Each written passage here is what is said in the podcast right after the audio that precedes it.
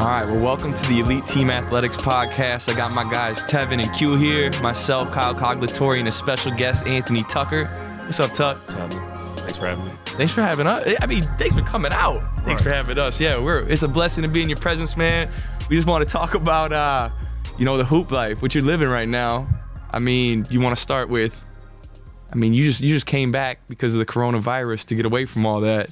I kind of want to dive into that to Just start clarify, off. not with the coronavirus. Hey, we don't know that, man. We don't know that. We hope he does it. Okay. No, yeah. Uh, just want to make sure everyone knows I don't have it. So, like, I- that was my biggest fear in coming back was I didn't want to be the guy that they're writing about in like the Wall Street Journal or like this guy came back. He's been in China, uh, Vietnam, Malaysia, Taiwan, jumped on a plane, came back to the U.S. with the virus. Now everyone Right. has it. Um, but just just need to clarify that I don't have it. Let's break down, kind of let everybody know what's going on. You play out in uh, Asia, and every league but your league got canceled. Right. Um, yeah, so I'm in Taiwan, um, and our league is a regional league. So we play. There's ten teams in the league. I think nine countries are represented, eight or nine countries. Um, so we travel. We do the most travel um, of any league, maybe in the world. I would have to fact check that, but um, and we are. They've canceled every league, uh, the CBA, the Japan League, the South Korea League, all the major leagues in Asia. Um, and we are the only league that is currently not canceled. Um, But postponed significantly. it's postponed until further notice. Um, so, trying to sort through that, trying to figure out how that makes any sense. But you know, they don't pay me enough to figure that stuff out. And we were kind of talking off camera about how you were more scared as what happens if we end up going to like Singapore or something or or Cambodia or something or a place with no travel restrictions and you did get it, you'd be stuck there because you wouldn't be able to go back to Taiwan. And you just thought, what's or, or elaborate on that for us. Uh, I mean, like you said, just being being a little bit afraid of not necessarily getting the virus, but more the ramifications of what happens. You know, if you do get it, um, let's say we do, you know, we're in Indonesia, Cambodia, one of these third world countries, and you you do contract the virus, you can't go back to Taiwan. Uh, obviously, you get quarantined or hospitalized in a third world country, which is scary in and of itself. But then you can't go back to Taiwan, which is my you know my pseudo home for the season. Obviously, can't come back to the United States. So what happens to us? Um, and nobody could answer that question, which was it was frustrating. So it was like, peace, I'm out. I'm good. I mean, well, what do you want me to They do? didn't have like a they didn't have like a team meeting that was like, all right, guys, here's the plan of what is going on, and if you get it, we're going to do X, Y, Z. It was just like, hey, you're on your own. No, they we we had plenty of team meetings, and I brought it up every single time, and the answer was always like, "We're doing everything to you know kind of ensure that the players are safe and taken care of." I said, "That's not answering the question." That's definitely not enough. there's, No, nothing, there's nothing in place for if if something like that were to happen. Which, at this point, if they do con- continue the season, it's inevitable. Someone's gonna Yeah. get it. Oh, for sure. So And so, were you the first American to bolt, or did all the Americans bolt, or how did that play out? I was the first one to leave. Uh, me and my teammate Ryan Watkins, who I played with last year in Macau, um, we're now on the same team again. We were both like, he has a wife out there with him, and we were both like, you know, this doesn't make any sense. This isn't safe. He was in the meetings as well, obviously, and with them not being able to answer these questions, it's like, you know, what are we doing? Yeah. And so we just, me and him together, were like, all right, we're out of here. We had a meeting with uh, with our other Americans and uh, our coach, and everyone agreed to leave. But me and Ryan were the only two that actually did it.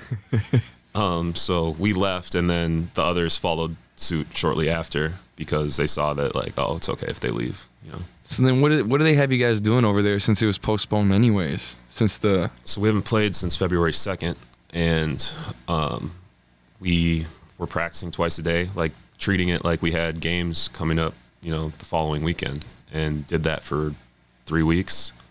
Um, we thought we were going to play March 1st in Singapore. Like that was kind of once all the games got postponed and canceled. Um, we were like, you know, that March 1st game in Singapore is something we're actually playing. Blah blah blah. So we were getting ready for that. It comes to be like the Wednesday before the weekend, and they're like, "Oh, by the way, we're not going to Singapore." And so we were kind of like, "All right, so what? Like, where are we going?" And there's travel restrictions everywhere. Like, people can't, Chinese people, Taiwanese people can't go to Philippines, can't go to Malaysia, can't go to Thailand. So we're like looking at our schedule, and we're like, "Where? If we're not going to Singapore, which is a place that we could go, where are we going? We can't play home games and we can't travel. So what are we doing?" And that's when it kind of all like came together. We're like, Click. there's no games. So you booked your first ticket out. I was out the next day. I was packing. I was packing after The practice. next day. The next day, I was it. gone. Did you leave stuff out there? No, I took all my stuff. Okay, okay. I didn't know. I mean, Oos was just on here the other day, Marcus Alapate, and he was sitting there talking about how he had to figure out how to get rid of his TV and his clothes, and he's just giving it all away. And No, I took all my stuff. I, I mean, I was like, I'm not coming back. Uh, in my mind, I was like, I'm not coming back. I told them like, if there's a solution that that makes sense and stuff, because it's postponed right now. yeah, I'm like, yeah, if you postpone it for two months, make sure everything's good, whatever. I'll come back and finish the Yeah. season, but I'm taking my stuff home because I'm not coming back to get it. yeah. Right. Like, so How does that work with your contract then that you have out there? Are you like still getting paid even though there's no games being played and you're practicing? my contract is was up at the end of March. Our Oh, okay. our season typically runs through March, and then uh, the playoffs are in April. So they always like prorate April. Yeah. Um, because they don't want to overpay you. Heaven forbid they pay you for an extra week. But right. I'm actually signing an extension for next year. So we're figuring that out where that's just, it's just going to run like congruent with that. So it'll Oh, pick okay. up in like April. So I'll end up getting paid the whole way through, but it doesn't work like that for everyone. No. Nice. Yeah. Do you think things with the checks will be delayed because of this? Because technically you haven't played games. Do you think it's just like, hey, where's my money? I signed up for this. I didn't know this was gonna happen. Well, That's not me. It's payday today, so we'll find, see if that direct deposit yeah, hits. we'll find out today. All right, bet. Well, let's talk about uh, kind of the upbringing. You know, you're not even from Minnetonka, but you went to high school there. You're originally from Burnsville, right? Right. So what got you even to go to Minnetonka? Like, tell us that story. Um. Well, I don't know. It's it's a longer story than than what I even We got time, man. trying to think of where to even start. But uh, You just not like Terrell Clark? What what's going on? no. So actually, I I'm from Burnsville. Lived in Burnsville, but I was in the Apple Valley School District. So Okay. I went to Apple Valley schools growing up. Um, and then I wanted to go to Eastview with uh, UT Udo. Yeah, Um, I know that UT. was, That was kind of the plan. And um, the parents at Eastview wouldn't let me play traveling because I didn't live in the district. So they or they wouldn't let me play on the A team. They're like, oh, he can play on the B team, but he can't like take someone's spot on the A team because he doesn't live in, in the district. Whatever. So Trash. Wow. yeah, so eighth grade, I ended up playing for a Minneapolis City team, um, the Minneapolis Kings, and after that, I was just kind of like, you know, I was kind of turned off to the whole Eastview thing, like, you know, the parents and the, the kids, and I just, you know, growing up in like Apple Valley, Burnsville area, like, it's not like an elitist No. place, you know. So to have parents and kids kind of like have that mentality of like, no, like my kid deserves to play, blah blah blah. Like we weren't raised like that. It was kind of like, if, you know, if you're good, Yeah. Right. You deserve it. so that kind of turned me off to going to Eastview. But uh, the Apple Valley team, my age was beyond bad. So like those dudes were so bad. Like I don't think any of them hooped in college. Like even NAIA Division three JUCO. Like nobody had aspirations to continue playing. I was just like, that, that's not what I'm trying to do. Yeah. Um, So I just started looking. Like we looked at Hopkins, we looked at Jefferson, we looked at Minnetonka, and my AAU teammates, uh, Andy Burns and CJ Erickson. CJ Yep. was from Minnetonka. Andy was from like Wayzata area, went to Benilde, and he had decided he was going to Minnetonka. So it was just one of those things where I was like, cool, I'll go too. So I went out there and toured the school um, and met with the coach and stuff the night before school started. so I was really the new kid on the first day of school. Like I didn't know where I was going. Obviously, Minnetonka is a very different place. We're talking about like elitist stuff. like Yeah. I was not prepared for, you know, to be the, the poor kid from from the Apple Valley, Burnsville area, going to Minnetonka with all these kids. Like it was first day of school was different for me. But didn't you also live with the coach out there a lot of the time too for just travel sake? Um, so my I lived with Chris Carr, my Yep. uh, 43 coach. Yep. hoops. Yep. Yep. So I lived with Chris um, my sophomore and part of my junior year. Uh, he lived in he lived right behind like the crosstown lifetime. Okay. So it was like a five minute drive to school. So that made it a lot easier. Um, it was actually probably one of the better things I did for my basketball career, just being around him. Um, you know, obviously he had me working out after school every day and kind of taught me how to take care of my body, all that stuff. So that was important. And then my senior year, I lived with um, with our assistant coach.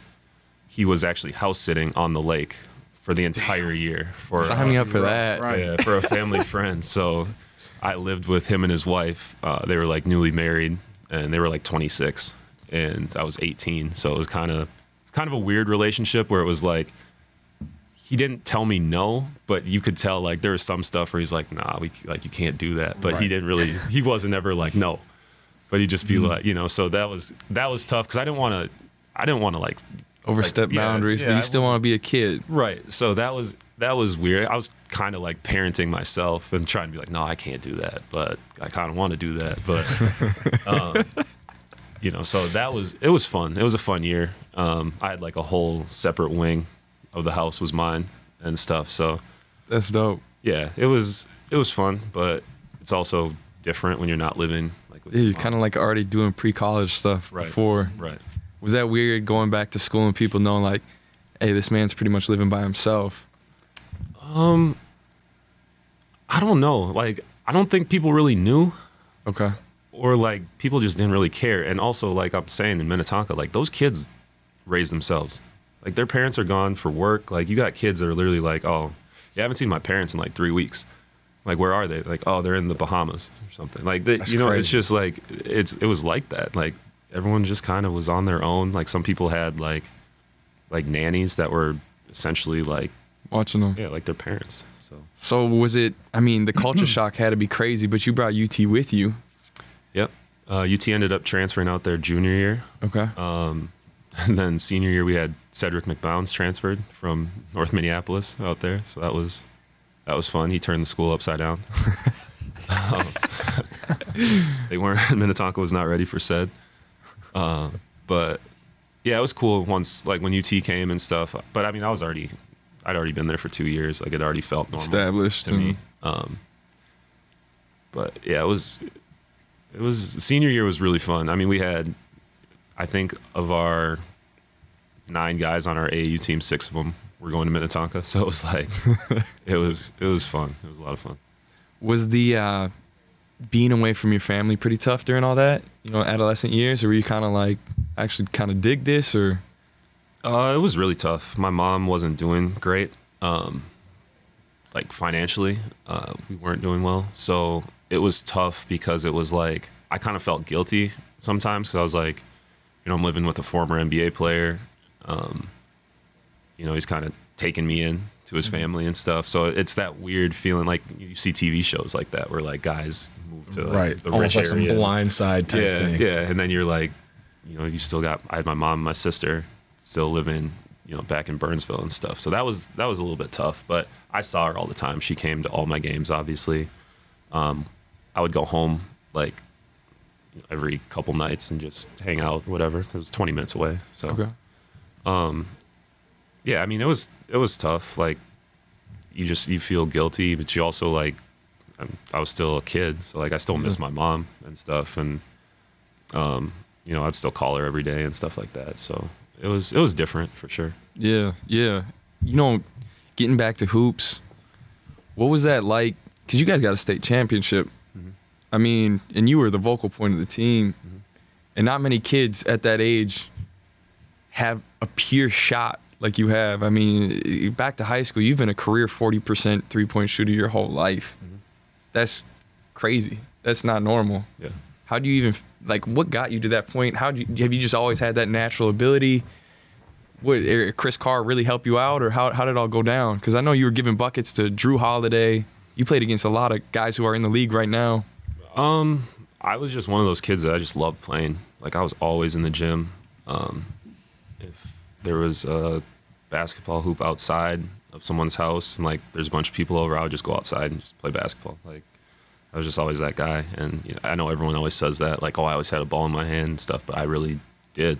And people are always you know, asking me, like, you know, how'd you, who taught you how to shoot and all that stuff? I'm like, well, I mean, like my mom taught me how to shoot, like showed me how to do it, but I just did it so much that it just became natural to me. So your mom's got a jump shot then. No, my mom can't shoot a gun. she showed me how to do it. Like she was like, "This is this is what it's supposed to look like." She can't do it. She no. Well, whatever she showed you that first time worked. I mean, you're. The, I tell people this all the time. People think I'm crazy, and I say the best jump shot I've seen in person has been yours. And I, I, I still say that to people. I've been saying that, God, since we met in 08. Yeah.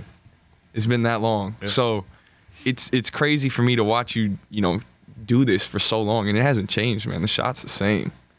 Yeah, I mean it's it like I said, it's just something I do a lot. Like I even in the off season right now, like I I do it all the time. Like some guys come home as pros or whatever, and they like I'm not touching a basketball for a month. I'll work out the next day. And I'm not saying that I have like the craziest work ethic. I'm not trying to you know not going to tell Kobe stories where I'm waking people up at three in the morning to go rebound for me No. and stuff. I'm not. It's not that. It's just like I just love playing. So like I'm always like you used to see me all the time, like in Lakeville at mm-hmm. Lifetime. Like I'm just in there shooting, like by myself, or you know, like with someone or whatever. But it's just something I enjoy doing. So it's it's helped me to be able to do it like consistently for a long time because I just always do it. Like I'm always putting the work in. How many shots you think you're getting up in a day? And it's probably makes, right? Yeah, I always count makes. Um, I'm not again not going to tell you crazy stories of you know I make a thousand shots a day. Like that's 'cause That's like any- everybody's go-to number. Anybody that Man, tells you thousand makes. I don't leave the gym till I get a thousand. Yeah, like if you if you really work out a lot and stuff, and like a thousand makes will take you like two three hours. Yeah, So, but don't let them sell you short. Because I remember seeing like workouts, like a normal person go to all five spots for threes or something, right? You shoot 25, you'll see how many you make in each spot. This dude will hit 25 out of 25 or 23 out of 25, 25 out of 25, all the way around. Right. And I'm just like, F him. but F it's him every like, time. A repetition. Everyone everyone says that though. Everyone will be like, oh, you know, I get I get up a thousand shots a day, or I get up 500 shots a day.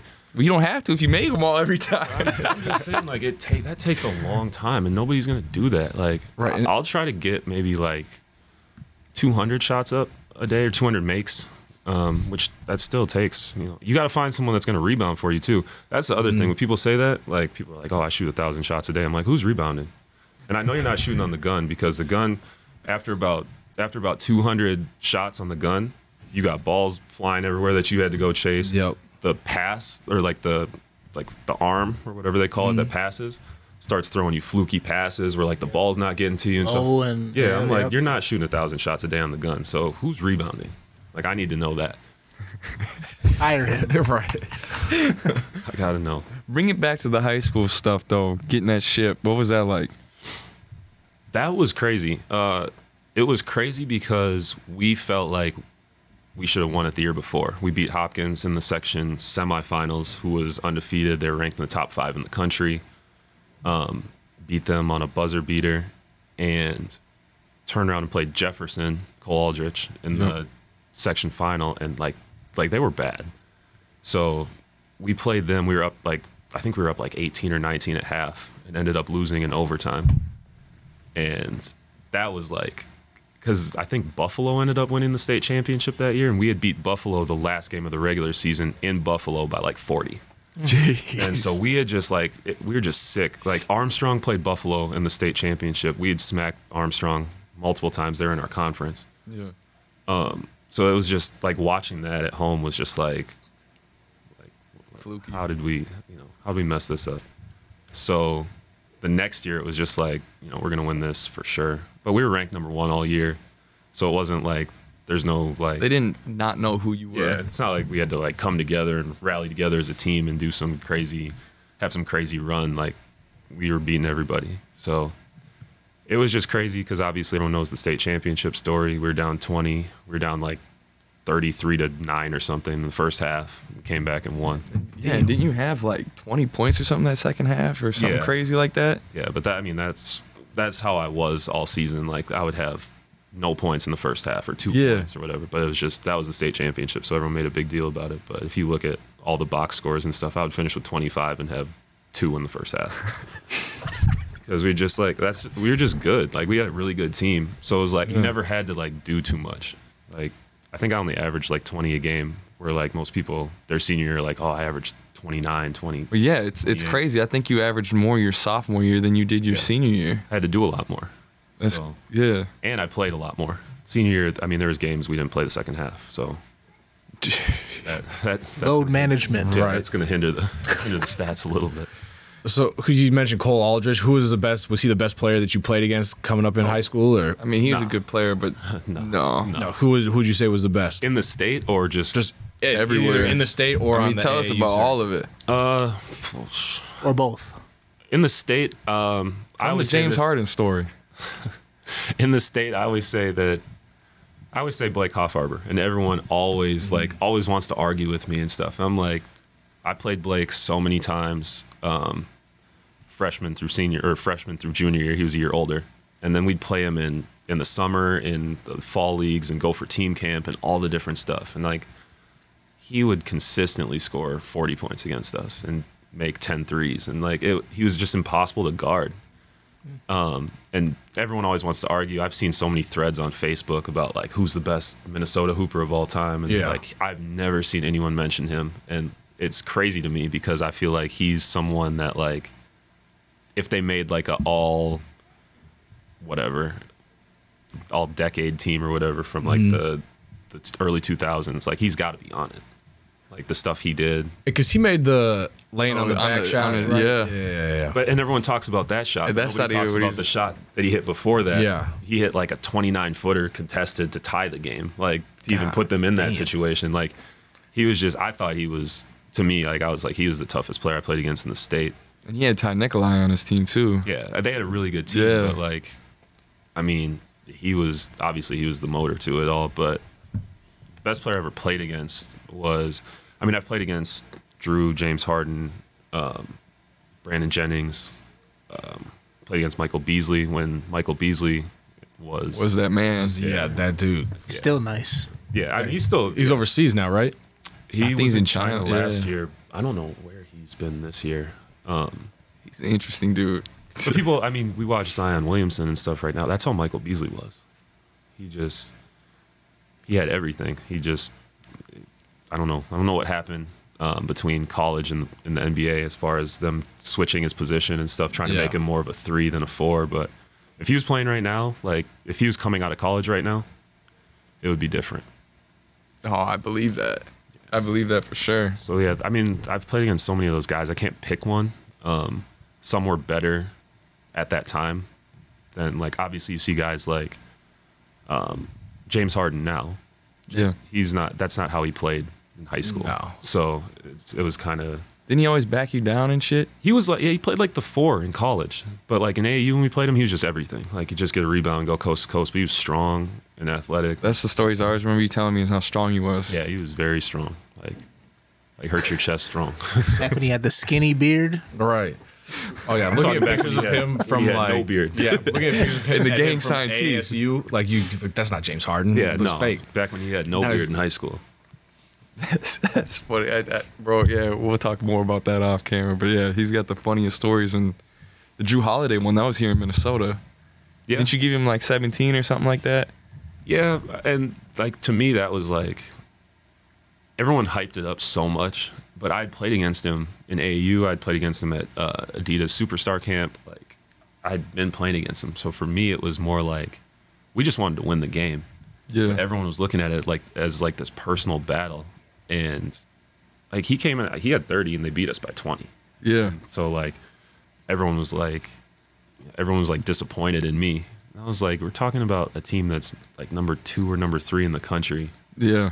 and they had like five or six high high major Division One guys Yep. and stuff. And I was just like, to me, I was like, we were we didn't have a chance of winning the game. I wouldn't say, Yeah. um, but like, you held your own.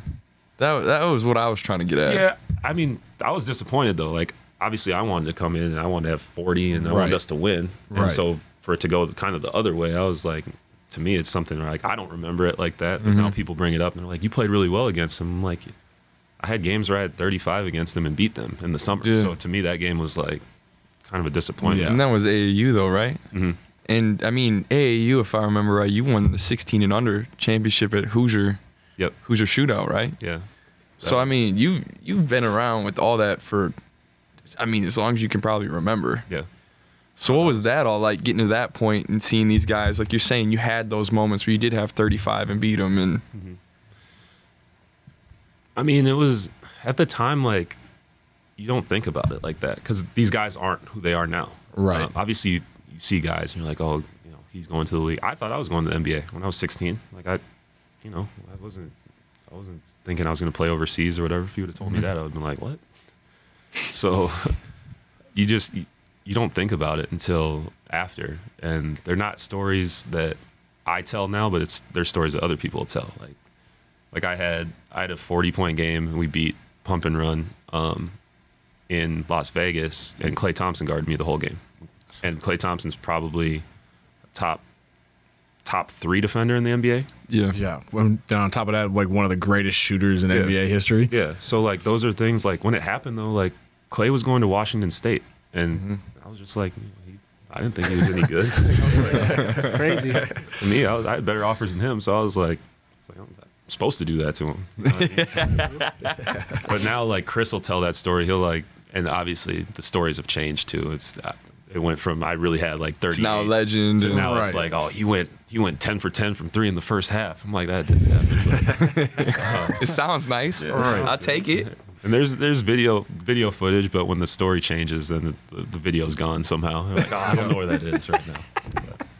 Dude, and that that goes to show too how like how crucial it is for play, today's players like for development because Yeah. like you said you like you're like I didn't think Klay was that good and Right. like now if you said that today you're like what do you mean he wasn't that great he's great now it's Right. like you have, you have to put that work in and like be able to come uh, come a lot further than they were in high school Right. Yeah, and uh, it's crazy for me. Like I watched Jrue Holiday play, and like I'm like, I watched him play last night, and I was like, this dude is like the best player on the floor right now at, mm-hmm. at certain times in the game, and I'm like, he's maybe the most underrated player in the NBA. Oh, Right now. agreed. yeah And Agreed. I'm like, I'm like, what is the difference between him and you know some of these guys that are getting a ton of hype and, and a ton of like publicity and stuff and like why is he not getting it but to me he's always been someone that i was like this dude is really really good and so the development piece is there but there's also just this weird like if you don't if you don't do something that makes you stand out like Klay being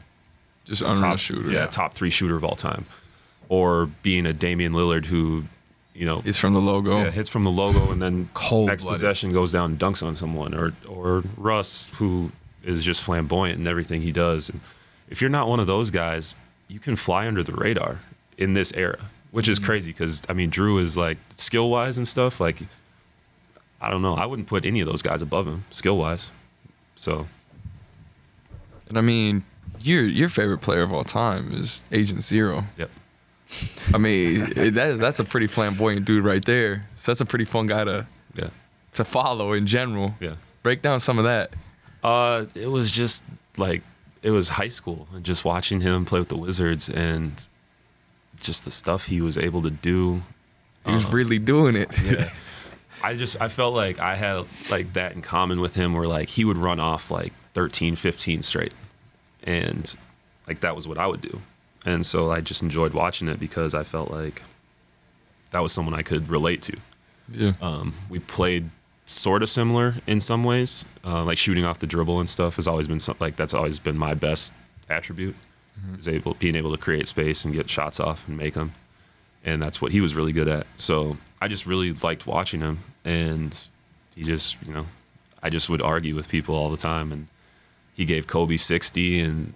And nobody wanted to talk about it, and I, I wanted to talk about it. um, I, I just, I don't know. I loved watching him play, and his like his attitude and stuff was I thought it was funny. Yeah. Uh, obviously, he's a lot different now. He's a lot funnier and he's a lot more involved on social media and says some outrageous stuff. No chill, Gil. Yeah. So uh, people, I think people lose sight of like the kind of player he was. And he wasn't like that on the court. Like he wasn't like he wasn't doing wild stuff like that on the court. So it was like No, it was just in the locker room when he's having guns and bringing stuff. guns and stuff Yeah. Never know. Other than that, though, he was he was something will pop hilarious. Yeah, he was a killer.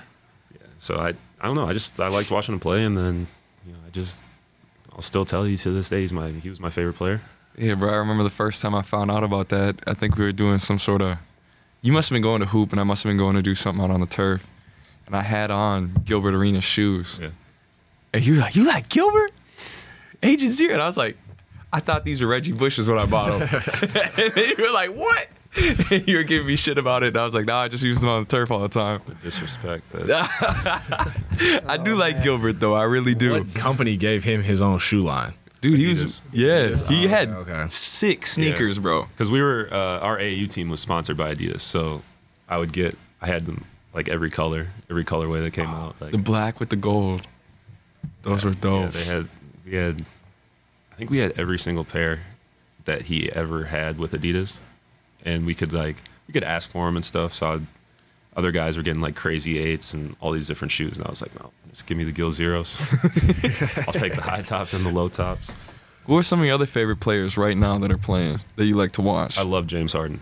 Okay. Love watching James Harden play. Um, you might be his only fan right now. I was gonna say. I was gonna say the the, the slander and the, the amount of, of stuff you see people say about him is I think I think it's just because it's boring to watch a guy go to the line. I don't think people don't mess with the skill because the skill is there. He's mastered today's game. yeah But I mean, I think it's just people are like, I'm tired of seeing it.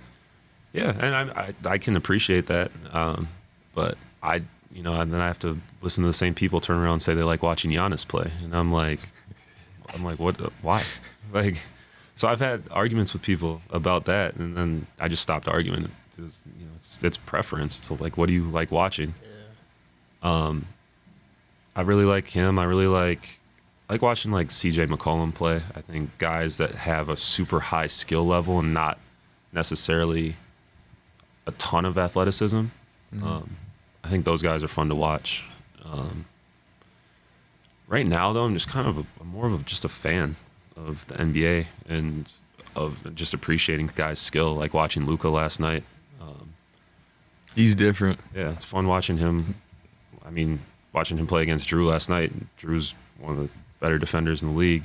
He had Jrue on skates a couple times. Like, There was he had a move in the fourth quarter where I was like, God, you can't guard. We it. did the You double can't- crossover type yeah, deal. He like did like a Yeah. little step back, hesitate, cross, Froze like, him. stuff like that, where you're watching guys that aren't the most athletic guys, just really put on. Like watching Kyrie, watching Kyrie dribble, and guys cannot stay in front of him for anything. Like it's that to me is fun to watch. Um, I'm kind of with I'm kind of with James Harden and the. I don't like watching Giannis play. I don't. I, I think he's mastered. You say James Harden's mastered the NBA. I think Giannis has because when he went and played in the FIBA World Championships, he looked terrible. Yeah. So I think I don't really I don't enjoy watching um, like the bigger like Kawhi's. I'd, I'd rather watch Paul George than Kawhi. Well, yeah, Paul George is man. Until he broke his leg, I think he was probably the best player in the NBA that year. Before before the injury happened, I think that's kind of kept him off the radar Oh, since. Yeah, he was he was on that level of like the best two way player in Yeah. the game. Oh man, I thought he it was him and LeBron that year, and I thought Paul George he was killing kids that year. That's one of those where you have high expectations for LeBron and no expectations for Paul George. So Right. it's, it's a lose lose. I guess. I mean, yeah, LeBron's been the most consistent, but I, I feel like since that injury, he's kind of like, like you said, gone under the radar, and people don't appreciate how unreal he is. I mean, he was an MVP candidate last year. So Mhm. like he's he's found it. I just I don't think this is a good fit with with the Clippers. Um, but you know, Do you think it's a good fit for him to stand out or for him to still get a ship, though? I feel like it's a great opportunity to get it. Um, it depends. You know, some guys don't win one their entire career and have great, you know, fantastic careers, and then some guys win a bunch of championships or win one and there's an asterisk by it because it's like, oh, well, you didn't really do anything. Like you were the second, third option on Right. the team. So for guys that are, you know, stars or borderline superstars or whatever, uh, whatever, like class you put him in, I don't know. It depends. You know, sometimes it is about winning. Sometimes it's about maximizing your you know the shine that you get. Do you enjoy the game today versus, you know, like the 90s? Or do you prefer the 90s over that? Or Uh, I don't know. Like I'm not I'm not one of those people that's gonna sit and tell you like like like, oh, the game is soft now, and and show you a bunch of highlights of people getting undercut and stuff, and be like, be like, this was when basketball was good. Um, I think some stuff is hard to watch, um, but it's more like the technical stuff. Like I think the reviews in the last two minutes and, and stuff is like every time the ball goes out of bounds, all a guy has to do is do this, and we're we're sitting there for two Right. three minutes waiting for them to look at it. Um, stuff like that makes it harder to watch. But I think like the skill level, the athleticism and stuff. Like how can you not enjoy watching? You know, better basketball or better basketball players.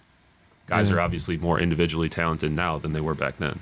Oh, for sure. So I think that's Do you think it's a lot of that's because of the physicality's gone down a lot, or do you think people are just starting practicing earlier, No, earlier ages? The evolution of of like anything. I mean, guys are they're doing more skill development stuff at a younger age. There's more guys are more athletic. Like Yeah. that's just it's crazy seeing like these high school kids. We thought like when I was in high school, like if you could dunk with two hands, it was like, oh, that dude's athletic. Now it's like if you can Norm now. Right. Yeah. Now, if you can't throw it off the backboard between the legs, Yeah. 360, like, get out of here. But it's, it's like everyone can do that too, though. Like it's like if you can't do that, then people are like, "Oh no, he's not athletic." I don't know. The only person like when I was in high school, like AAU and stuff, the only guy that was dunking like doing the stuff that they're doing now was DeMar DeRozan. Like literally the only guy. Nobody else was doing any of that. Terrell Clark could throw down. He, He wasn't was- doing DeMar DeRozan, but no, he was. that's another example of like we thought Terrell was like was crazy athletic. I did. I still do. I mean, I see him every once in a while hooping, and he still can fly. Yeah, but that like not Not DeMar DeRozan. I do agree with that. Uh, just in terms of like these high school kids now, like no, no. You ever get dunked on? Uh, yeah. Who, who Yeah, was it by? Uh, I mean, I've been dunked on so many times. College, I remember my freshman year at college, like we'd do like these fast break drills and stuff, and like I was a freshman, and I was like, oh, I got to draw charges all the time. I would try to draw charges and get dunked on, probably like once every two or three days. Is there one in a game that stands out where it's like, I cannot watch that on film when we go back, run the tape back? Uh, I'm trying to. I'm sure there's one that I'm just, you know, I I blocked it off.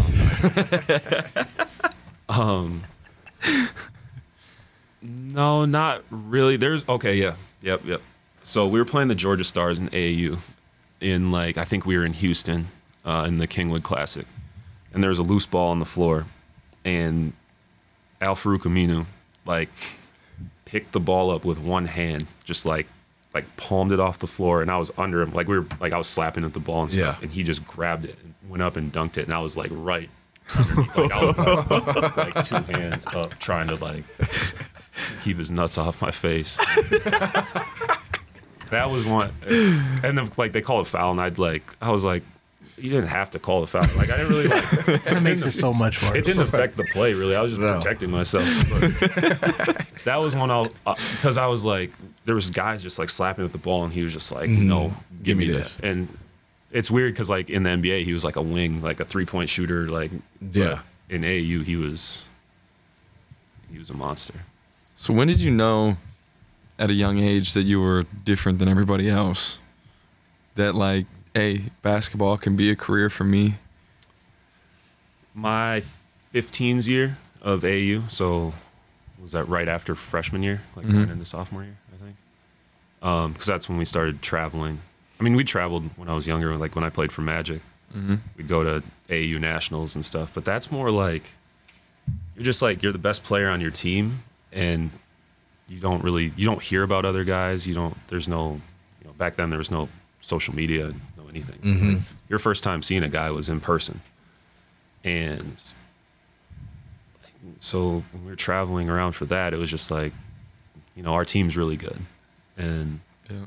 when it was 15s, it was more like when you start seeing college coaches, um, you know, they have like the little section roped off for for college coaches only, and when you start like having tournament MVPs and all tournament teams and stuff like that, and I was consistently having really good tournaments um, my 15 under year.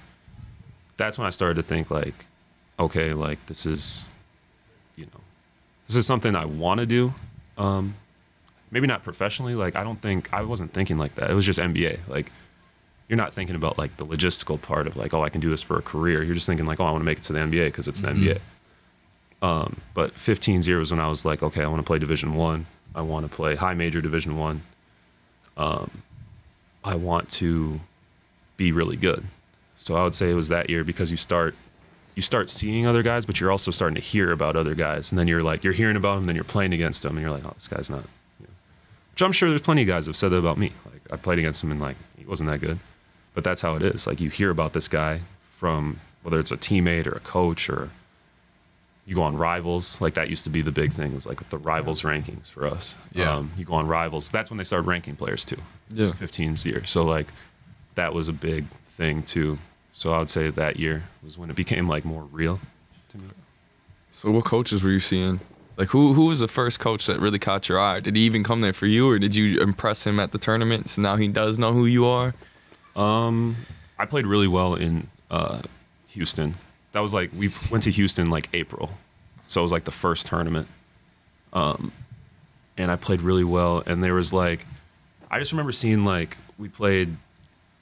Uh, we played a team from like Georgia or something, and there was just all these coaches from like the SEC schools. There was like Georgia, um, Florida, you know, like Vanderbilt, like all these schools because they're following these guys around. And I was just like, that was the first time when I was like, like seeing these big schools. Yeah. The other stuff, like we in Minnesota, like at that time, basketball wasn't the talent level wasn't super high. So like we were seeing like Wisconsin, Green Bay, and UNI and stuff like th- that's who was watching our games, like following us around. Like they're at our ten in the morning games Yeah. and stuff. So when we started playing like these good teams was when I started seeing like these bigger schools and I was playing really well. Yeah. And part of it was the situation I was in. Like I was on a team where there was we had three division 1 guys. So Who were they? uh, myself, Andrew Brommer who also played at Iowa and CJ Erickson Okay. Evansville. Um, everyone else went Division 2 or JUCO or whatever. So we didn't Yeah. have like this elite team. So I was just in a situation where like if I didn't play well, we weren't going to be any good and but I had the ball all the time. It was just a situation for me to, to do well and to shine, and so I was able to to play well like most of the time. And so we'd play these really good teams, and we had a really good team. Like we practiced a lot for an AU team. Like we had Yeah. we had good coaching and stuff. So And that was Chris Carr. yeah, we'd Yep. win a lot of games. We'd Yeah. win- we'd make it to the final four of these big tournaments and stuff like that. And um, I remember we made it to the final four at Kingwood, and we had to leave because of our flight. Like we booked our flights, like oh, we're not going to make it to the championship. so we ended up we ended up forfeiting in the final four. Um, otherwise, I mean, if we win that tournament, that puts us on the map. No shit. So we ended up leaving early. Um, or no, we we forfeit the championship game. We won the semifinal game. and then the championship game. I'll be like, yo, we got to reschedule. We got to miss this flight. but at that time, like for AAU, like we didn't have a big sponsorship my 15's year. Yeah. So we didn't have a bunch of money. Like it was, parents were paying the money. So parents are like, like, no, Uh, not- get your ass on that I'm plane. not canceling flights. and and it was like you guys got school tomorrow. Like Yeah. Sunday, like Sunday afternoon. If we don't get on this flight, we're who knows when we're getting back. Right. Monday morning, that's another night of hotel, food, changing tickets. They were like, no, we gotta go. yeah. So we were like, kids were like, all right, cool, like, time to go. So yeah, I would say I would say 15's year was the first time when I was like, okay, I can, I can do this. Do you feel like most of your recruiting came from the AAU? Obviously. Yeah, yeah. At that time, that's what it was. Like, it was kind of weird because like they would you'd get recruited heavily in AAU, and then like if they were really serious about you, they might show up to a high school game, but they weren't come. It wasn't the other way around. Yeah. So like they weren't coming to high school games to see you, and then being like, oh, we'll check them out in the summer too. Like it was the opposite. So we needed AAU. So in, like when people talk about like, oh, AAU's ruining basketball, I'm like, AAU's what gets you noticed. when I was playing, now with social media, you don't have to you don't have to leave the couch if you're a college coach. You just right. go on Ballislife or whatever and be like, oh, I still feel like high school ball, you're not getting the same competition. You see a lot of good guys playing with these, yeah, you know, single A schools and AAU is like the divi- essentially is like the division one of high school oh, basketball. oh, for and then sure. high school, the regular high school season is just like so the regular kids can go play basketball And Then you're seeing coaches screw kids over for playing Yeah. in AAU, which is a sad thing to see too because it's messing up their minutes, Yeah. screwing up their shine.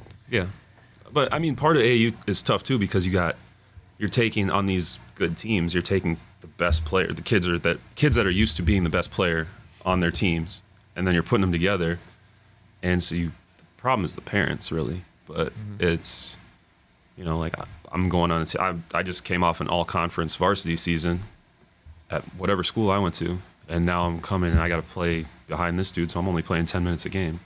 Yeah. So that's that's where the problems lie. I feel like, but at the same time, it's like it's the same thing when you get to college. Everyone's Right. If you go to to a Big Ten school, a ACC school, Big Twelve school, whatever, you're really good. Like you are, you're good, and you're not just the best player on your team. You're probably the best player in your state. Like whatever the case is, you get to college, and it's very humbling very quickly. Like, oh, you're, you're redshirting. Yeah. What? so it's it i think it gets you ready for that.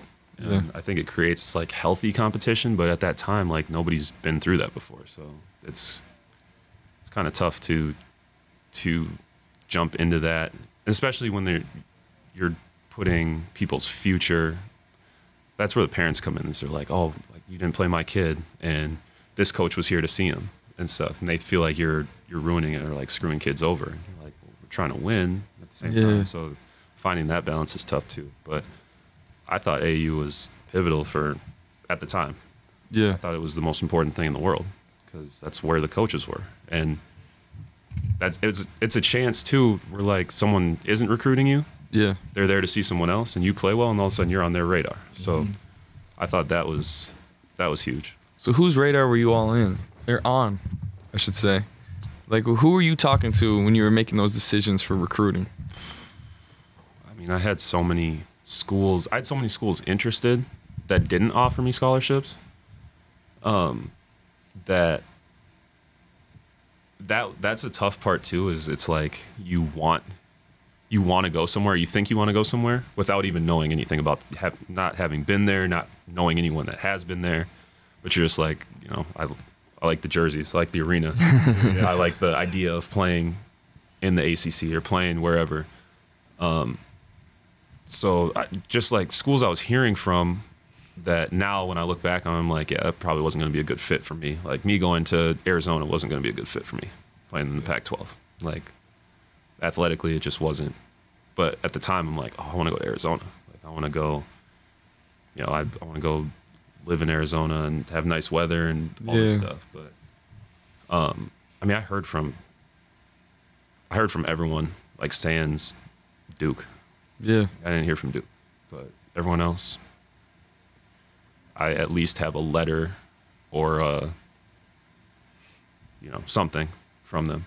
So what made you choose Iowa? What made you narrow down to them? Um, I wanted to play in the Big Ten. I at the time I thought that it was the best fit for my game.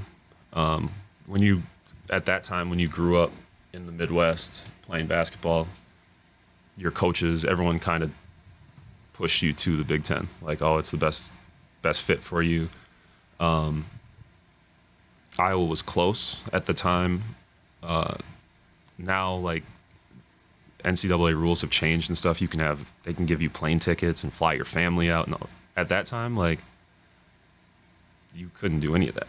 And so I was I wanted to be somewhere close enough that I could go home, you know, for during breaks and stuff. Because if I go to California, I couldn't afford to Fly back and back. forth. Yeah. Wanted to go somewhere where my mom could see me play. Uh, she came to all my games Yeah. at Iowa. Um, so that was important to me. And then I just I had the opportunity to play right away. Okay. So that was Yeah. So that like that was another big thing. It was like I got to start as a freshman in the Big Ten. So and you played really well. Then at one point you were actually leading all freshmen in scoring. yeah, Yep. Yeah.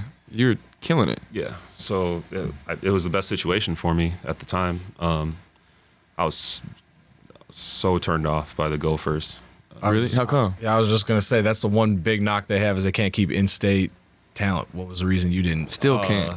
Still can't. And I don't know. I mean, I don't. I'm a pro now. I, I don't have any ties to anybody, so I don't feel bad in, in saying it. But they were like they were just such a mess Like, Yeah. Uh, they offered me a scholarship as a sophomore and then took it away, like, like within a week later. Um, Damn. they brought Tubby Smith in, and I was already committed to Iowa, but I hadn't signed yet. And so he was trying to get me on campus to visit and didn't know, like, scheduled a visit with me, and then called me again and canceled, and then rescheduled another one and didn't know what day I was coming. And so it was just, there's so much stuff where I was like, I, you guys can't even figure out if you want me here. Why would I want to Right. come here? Yeah, definitely. Um, I remember sitting with Dan Monson, um, who was the coach at the time, like my freshman or sophomore year um, at Gopher Team Camp, sitting with him uh, in his office and him telling me he didn't think I was ever going to be a Big Ten player. So you have stuff like that where you're just like, I'm like, you can respect, like, I respect people's opinion and stuff. And at that time, I was 6'3, 170 pounds and not overly athletic and not overly physical and stuff. So you probably thought I was just going to be another one of those, another kid that, like, oh, he shoots it pretty well and he's pretty skilled, but, you know, he's not going to be able to play in the physics, yeah, yeah. in the physicality of. So I mean, I just so many things happened like that where I was just like, when it came time to even making a college choice or like taking schools really seriously, like I didn't even, I didn't even consider it. Like it wasn't even a, a thing. Like if I made a Final Five, I committed to Iowa pretty early, but like if I made a Final Five or whatever, they wouldn't even have been. Who would have that Final Five been? Um, I don't know because I committed so early that I was Yeah. like, I didn't really look at other schools. Like I, in my mind, I had like, I want to play in the Big Ten. I want to be able to play. Um, I want it to be close to home. So that kind of narrows it down in and of itself. Um, So you but- got no regrets moving forward with going with Iowa to that point. You're like, hey, this is it. I know I'm in a good spot. no, I think I made the right decision for myself. Yeah. Um, with where I was and what I wanted and stuff, it checked all the boxes, and you know, I thought it was the right move, and it, it was at the time. When did you commit? I committed. I committed in the fall of my. No, I committed in the spring of my junior year. Oh, so you would have had a lot of time still to Yeah. collect a lot of a Yeah. lot of interest from Yeah. other schools too. So I committed at the very beginning of the the 17 under AAU like season. Yep. So, which I had the best 17U AAU season possible. I had there was no pressure. We were playing in all these huge tournaments, and I was just like, you just take that weight off of your shoulders, and I just had fun. I, I think I averaged like, I think I averaged like 27, nine and nine for the summer, and we won a bunch of tournaments. I went to camp. Um, yeah, it, I, it was just like just had a great spring because it was fun. And so then I started picking up. I had like UCLA, I had Louisville, all these schools like trying to get me, you know, like, oh, you should reconsider that. And I was just like, no, I'm good. Like, hey man, Shaq was getting that money on the table. Maybe they threw you something. nah, that, that was not for me. I was like, I'm good. Stay out of that. Yeah, I signed, uh, signed at the first signing period, uh, senior year, and was just. I mean, that carried into senior year. Like, I just played really well because I didn't, I wasn't worried about anything. So then let's talk about when you got to Iowa. What was that transition like? And I mean, we can go into, you know, your freshman and sophomore year of all that. And I mean, you just had a different college career Yeah. than what you originally envisioned. And I think a lot of it, also too, I'm biased because I'm your boy, but I think a lot of stuff was, you know, bogus just because you're a kid. You know what I mean? And, and how things kind of got Yeah. thrown upon you. Um, so I had a terrible. It was terrible transitioning for me. Like I was not ready for the amount of attention I got. Um, I didn't know how to handle it, and the basketball transition was really tough for me. I went from playing for a coach who was who was he was really hard on me as a freshman and a sophomore, and then by the time I was a senior, I could have kicked the ball, try to you know kick the ball from half court and try to make it. He'd be like, "Oh, good shot." so then I went and I got to Iowa and played for um, a coach named Todd Lickliter. He's now the head coach at Evansville, and he was really he was really different. Um, he wasn't overly social. Like he didn't talk to us. Like you could walk by him like in the tunnel, and he wouldn't talk to you. Like he'd just kind of like duck his head and walk past you, which I, you know, I'm coming off of playing AAU for Chris, who I'd lived with and had, Yep. kind, I mean, was a father figure to me, mm-hmm. and then my high school coach, who I was as close with as you could possibly be, to a coach who like, I just thought he hated me. You know what I mean? So I was just like, they were hard on me every day, and then there was never any like No love. yeah, like like off the court or anything. There was never like like any type of relationship. So it was just like the basketball part was tough for me. The social part was really tough for me, um, because I just wasn't built for. I, I I didn't know how to handle attention. Like, and Iowa City is a very there's no pro teams in Iowa, so you are The protein. team. And um, yeah, I just didn't handle it well. Like there's there's no way around it. Like I, I didn't I didn't really party in high school Yeah. at all. Um, I had a girlfriend like hung out with her all the time, like to the point where like I wasn't hanging out with my friends. Yeah. Just hanging out with her.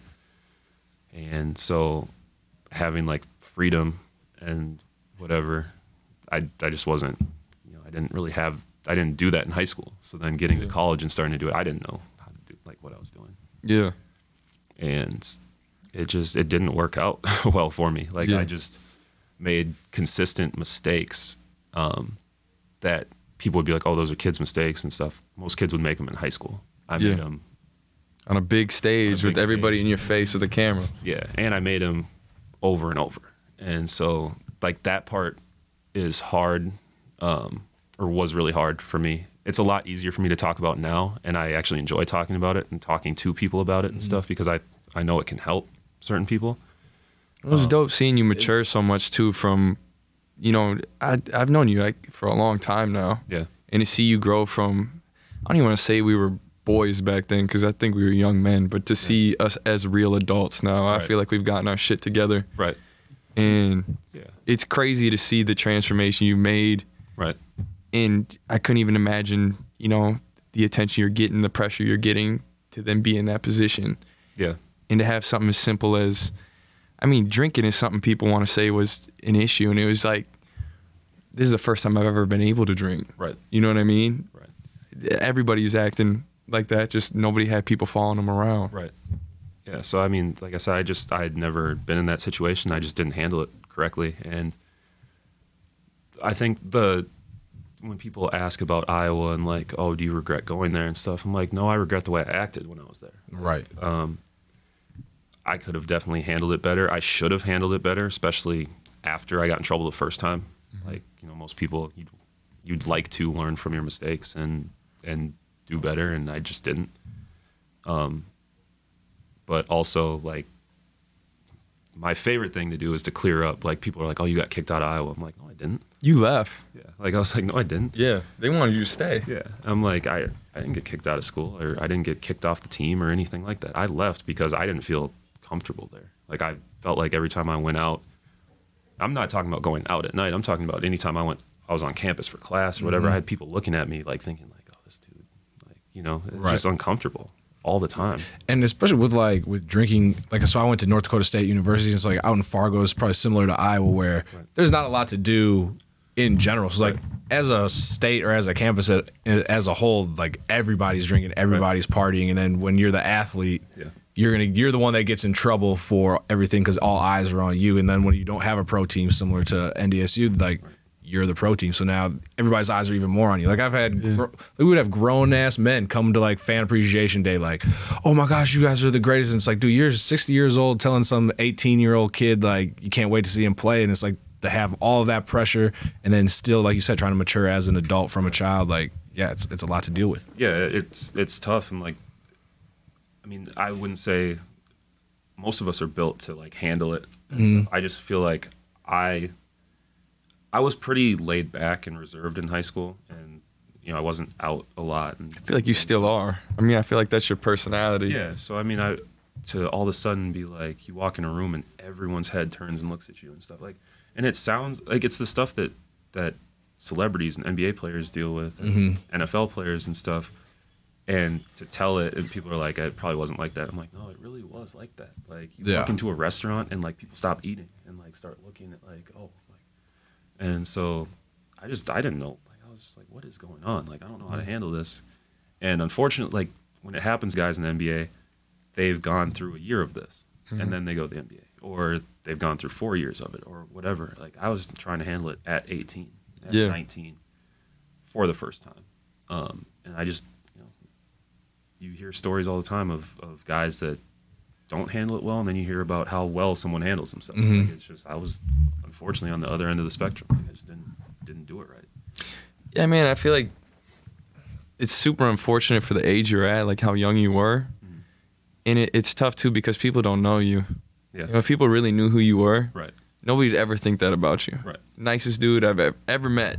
Right. I- And, and so when I when I think about those things, and it sucks too because you're saying how you're being you're being affected by it, but then even people who care about you back home, Right. you know, everybody's trying to talk to them and say, oh, blah blah blah blah blah, and it's like you don't even know what you're talking about, who Right. that person even is. Right.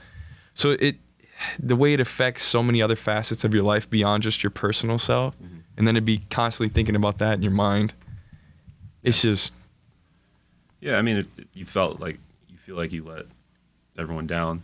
Um, I remember my cousin, my aunt called me, and my cousin got in a fight at school, like the day after the, the news came out, because some kid made fun of me to him, and he like got you like punched him in the face and got suspended.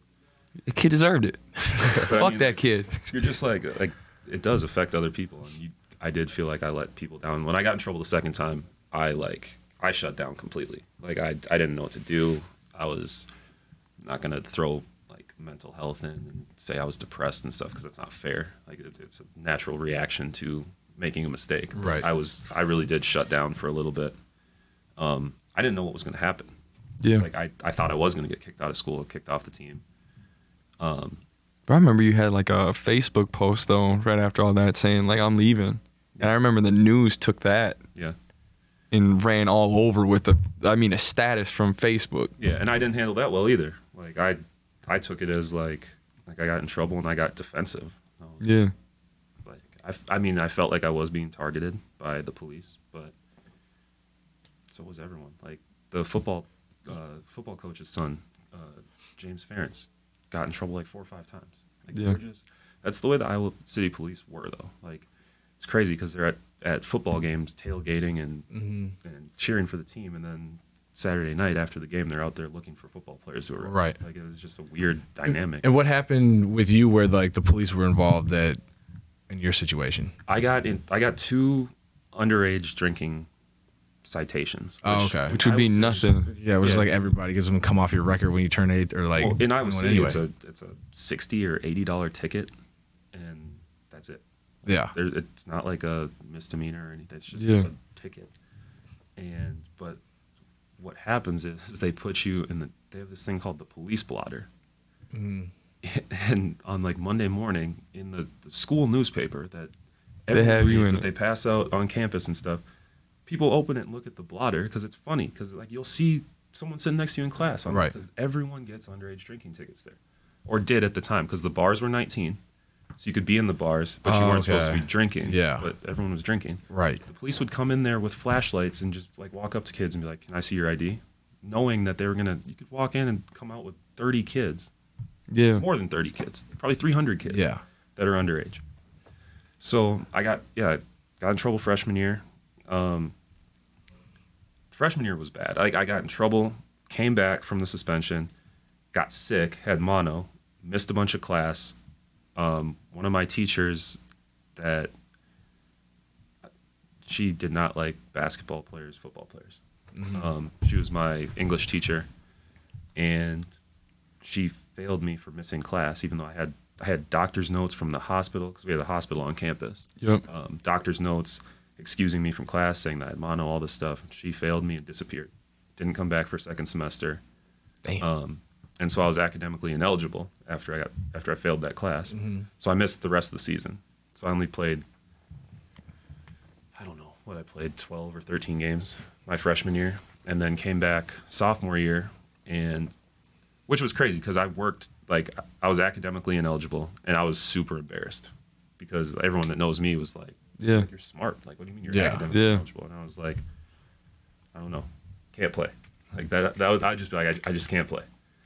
So I, second semester, I got a three point nine just to, and it was Right, it was all over the place. Like the news and everyone was like, Yeah, oh, like, don't he's get it twisted. He's Yeah. really worked on himself and stuff. I was like, no. I'd be in the same me I've always I been. said, no, I'm just. I said, no, I'm not going out like that. So like worked my butt off uh, second semester, like in the classroom and on the court and stuff. Came back, gained a bunch of weight. Like I was like I went from like 190 to like 205. Like came back sophomore year. Like I'm. Right, I'm here. What's up? And just had the worst start to the basketball season you could ever. I was shooting like 20% from three, um, just playing horrible. And then uh, we were losing. Like we lost our first like three non-conference games, which you typically schedule like the worst team you can find. Um, I think we lost to like Duquesne, Texas San Antonio, and someone else all at home. And so I'm just like, what is going on? Like I'm playing bad. Like I'm I'm averaging like 11 points a game, but I'm shooting like 20 percent. Like everyone's looking at me like, "Dude, what is like you suck. Right, like stop shooting. You were ball. really good all off season. I was really Yeah. good in the preseason stuff. Um, and then I had a game. We played Virginia Tech in the ACC Big Ten. But then you went off against them, didn't Yeah, had a really good game on ESPN. We lost by like four. We were supposed to get smacked. Lost by like 4 Mhm. Um, and then we played Drake. Had another really good game. We beat Drake, and Drake was pretty good. And then that night we went out, and I got another underage drinking ticket. Um. And you feel like they, like again, targeted you, like they yeah, I mean that was just a given. that was crazy. I mean, that was like a police officer being like, "Oh, we know who you are. Have you been drinking?" Like, like- um, so I got in trouble that time, and then that was like, I was suspended for, I don't even know. I think he suspended me for like something like 14 games or something, Yeah. which is a lot. Like right. Like it was like half the most season. yeah it was like most of the big ten season um and then i came back and he like dressed me for a game like it was my first game back we played we were playing northwestern and playing them at home and stuff and like i wasn't wasn't starting which i was like you know whatever that's fine then he like didn't put me in at all in the first half and i was like it's, it's a close game. Like northwestern was a team that like they were not great but they were they were okay. But like mm-hmm. we had a chance to win at home. Yeah. and second half rolls around doesn't put me in. And after that game i was just like i don't feel like you know i don't feel like i like this is the place for me anymore. Because i you know i was uncomfortable on campus. Now you're uncomfortable on Yeah, the court. basketball comes back and i'm like we're This is the only thing that was keeping me here. yeah, it was another situation where I worked really, really hard to. I had to jump through a bunch of hoops to get back like in good standing on the team. I had to do some counseling stuff. I had to do some community service stuff. Um, all this while I'm practicing with the team, um, you know, doing scout team, all that stuff, killing everyone because I'm the best player on the team. So Right. Yeah. they got me running scout team and stuff and i just like i was working before games i was doing the workouts i was staying after games doing workouts doing everything to get back and then i came back and it was kind of like this public like yeah he's back but he's not really on the team type thing and Yeah. so after that happened i was like you know what this isn't this isn't for me anymore um, we knew that he was getting fired our coach was getting fired at the end of the year Yeah. he knew, we knew, and he started doing stuff like he was started. He started his son, who was a walk on. His son was like a 5'9", 180 pound point guard. Started him against Purdue, who was top five in the country. Oh. Just kind of like middle finger to everyone. Like he was just doing stuff like that, and so I was just like, you know what, this isn't this isn't how I envisioned stuff going. So Yeah. So then you transition then to Winona. Yeah, that was the biggest mistake I've made in my basketball career. It was Winona. Going there. Yeah. And well, I know for a minute we actually were begging you to come to UST, yeah. and we uh, thought we had you one night. You were like, maybe I will come here, get a national championship. Yeah. Well, I, And then the next day you woke up and were like, ah, nah. Uh, so I went to Winona, and that was another. That was culture shock. Like you talk about overseas stuff, that was culture shock to me. You go from the Big Ten, where you're when you travel, you're flying private, eating at steakhouses and all the different places you go, all this stuff. To I get there and like their locker room was like moldy, and I was just like, uh, it was not, it was not cool. The the assistant coach there treated me horribly after I came. Like begged me to come, begged me to come. at first when they when I was transferring, you get your release. How transferring works is you get your release, and then it's like you're getting recruited all over again. Mm-hmm. He called me. He was one of the first people that called me, and I was like, "Who?" And he was like, "Winona State." And I was like, "Division what?" And I was like, "No." How Yeah. Like I was like, "Don't call me again." Yeah. Um, but as the process went on, I was like, you know what? Like it hit me like, okay, if you go to another Division One school, you got to sit out mm-hmm. a year. I just mm-hmm. sat. I sat half a year, and then sat essentially half a year. Yeah. So I'd only played like, I only played like 24 games or something at Iowa Yeah. in two years. So I'm like, now I got to go sit another year. Like I was like, or if I go D2, I can play right away. And I was like, oh, I'll just go to the best Division two school in the country Which was Winona. at the time. And so I was like, okay, well, let's do that. And so I get there, and the same dude, he treated me so poorly because he could like he knew I didn't want to be there, and he's like one of those dudes that's like all time leading. I don't know if he's all time leading scorer, but like has records there and stuff. And like Yeah. has like this warrior pride thing, and I was just like, I'm the Division One kid that's transferring in that doesn't want to be there. So he treated me terribly, and so I it was it was a terrible experience. Like I was coming home every weekend um, Yeah. before the season and after the season. Like I didn't want to be there at all. I was leaving Thursdays, coming back Mondays, like missing class because I was like, I don't, I don't like it here. Yeah. Um, and it's just it's a tough transition to go from tough transition going like Big Ten to mid major. So I went Big Ten to Division two, like NSIC school, which I mean, there's some Division twos throughout the country that have nice facilities, have money for the programs and stuff, but like, it was such a huge jump for me that I was like, that was culture shock. Walking in the locker room that first day, and I was like, it's moldy in here, and like, like the carpet looks gross, and what do you mean, like, we don't have practice gear? like, I was just, I don't know, but it was it was terrible. It was a terrible year. Uh, didn't have a good experience coaching staff. Um, Coach Leaf, who passed away last year or something.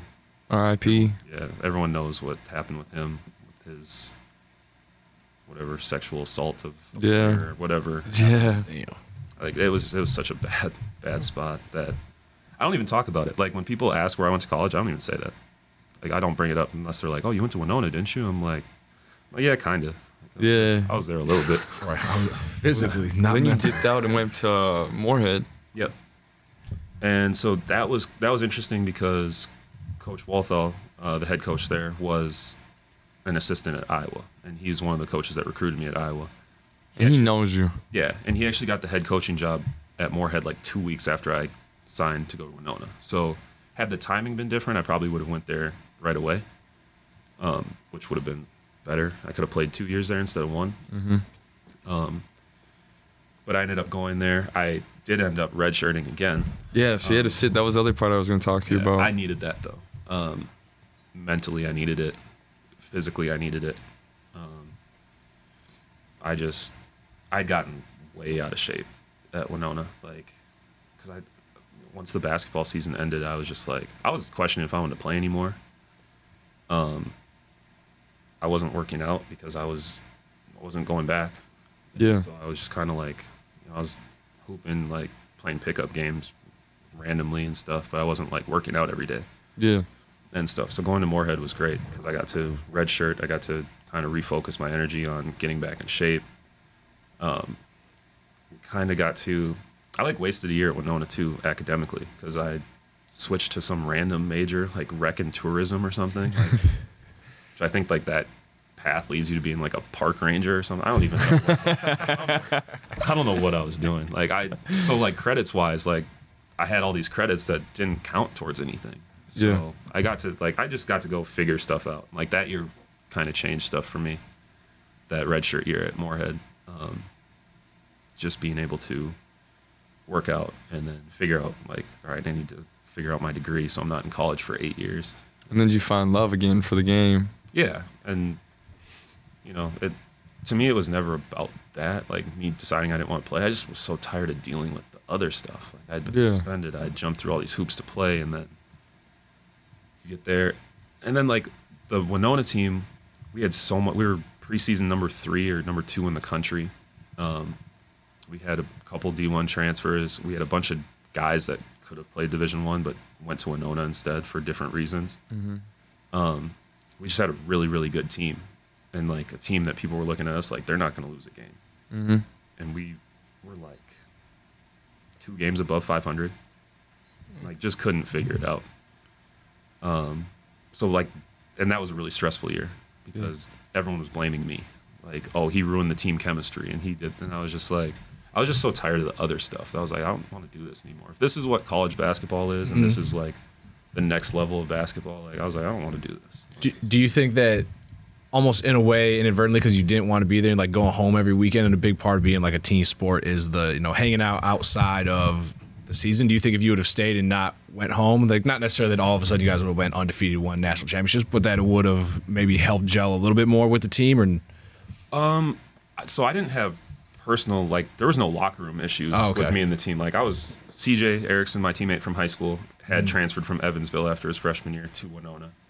Um, so I was, you know, he lived with four other players. I lived like in the they had like they had built these brand new like dorms um, that were like apartments, but they called them dorms. I don't know why.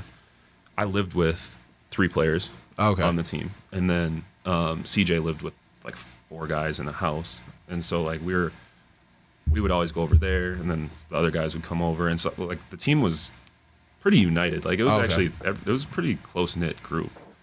We just couldn't figure it out on the court, and I think part of it was coaching was so bad. Like I was Yeah. gonna ask that. the coach, I mean, uh, I don't think anyone would would argue with me that the coaching staff there was not doing what they were supposed to. So, um, just on the court, couldn't figure it out, and like we had so much talent. Like that's one of the most talented teams I've been on. Not like. Not in, ter- I, in terms of the level that it was at. Like we had our starting point guard was a had been a receiver at uh, University of Minnesota, and but had been like an all-state basketball player, and decided like I'd rather play basketball than football. So he transferred, was all conference like four years in a row, had been on the national championship teams. Um, so like, and he was like a fifth-year senior, so he was really good. I think he ended up winning. He might have been player of the year in the conference, or he was all conference first team for sure. Um, we had a center that was a Division One transfer from Iowa State. Uh, we had me. CJ was a Division One transfer. Joel Armstrong, who was also on my AAU team, was a Division One had Division One offers, but decided to go to Winona. Mm-hmm. Like we had a really good group. Yeah. and it was just like there's so much talent and Just couldn't figure out how to play like a yeah, team. couldn't do it. So like that was just like that part. Like getting blamed for that was like. it's like, you guys were bad last year. Like this isn't. It's not like you guys won last year and all of a sudden I came and now we're not winning. right There's just a lot to throw on, like the compounding from 18 to 19 to 20. Yeah. You're just getting slapped with so much stuff. Right. That's out of your control that the media is generating. Right. Ah, man, I can't even imagine. Honest to God, can't even imagine. And it, it you know, it's it's super cool to see you not not even succeed, but killing it. Like just to see you go from you know figuring out Moorhead, you know, kind of getting you back to where you were, but then ended up in Finland was where you started, right? Right. Then you went to the Czech Republic, Belgium, Hungary, Turkey. Mm-hmm. Now at Asia, even though the Corona, you you ba- you bumped out right now, but but I mean, when you got to Asia, I mean, you're killing it. You were the world world import MVP. Mm-hmm. Like I mean, you didn't just you're not just doing it. You're really doing it at a high level. Yeah. You know what I mean? So I I, I don't want to. I mean, I want to get into when you started out at Finland, so we can hear kind of what it was like when you were starting out in these new countries, when you were, you know, scared to get there, and what, what that was like, because that's another transition from you, but or for you. But to see you get away from that, you know, negativity that the media was surrounding you with, Yeah. and then you know to see where you're at, and you know, really ending on a high note, which is Um, just awesome to see. Yeah, I mean the transition was crazy. From I had a really good senior year at Moorhead. Like, Yeah, averaging like 20 Yeah. something. I mean on the court, but I just like I, everything was good. It was like the first year I had where like where like life clicked in Yeah. with what was going on on the the first time basketball I played court a season start to finish, and who knows how long. We're like nothing happened, everything was good. Um, our team was okay. Like we weren't great. Like I think we, we lost in the first round of the conference tournament or whatever. Like, but it was just like it was a good year. Like It's we fun. achieved what we were supposed to with that team. Like we didn't underachieve, we didn't overachieve, but we like, you know, Um, and so going from that to being like, all right, now it's time to transition into being a professional basketball player, and then not knowing what that meant. Like I didn't know how to. I didn't know what agency to sign with. I didn't know like. I didn't know how much money I should be making. Like I didn't know like what a starting point was for overseas. I didn't know if I should go try to play in the D League or try to. You know, like what what do I do now? And so signing an agent was an eye-opening process. Like you know, some guys talk about like, oh, agents lie to you and do this and stuff. Like the hardest part was even getting anyone to like take a look at you, um, coming from the Division two level. Like that's there's so many players that play Division one that want to play professionally. So you got all those guys, and then they look at Division two as like, okay, there's another wave of guys, and then there's Division three. It's another wave of guys. So getting like signing with an agency, getting the you know starting to field contract offers from different countries, and not really knowing like, is this a good place to start? Um, is this enough money? That part was. I don't know. It was it was tough because I didn't really have anybody to help me with it Yeah. um, which is why now I, I mean, I'm an open like open book with guys. Guys call me, text me, meet up with me to talk about it when they're going through that same spot because I know how hard it was for me in not knowing like not knowing what to do. So getting that Finland offer and deciding that was the right spot and going there and stuff was like a whole new chapter How scary was it?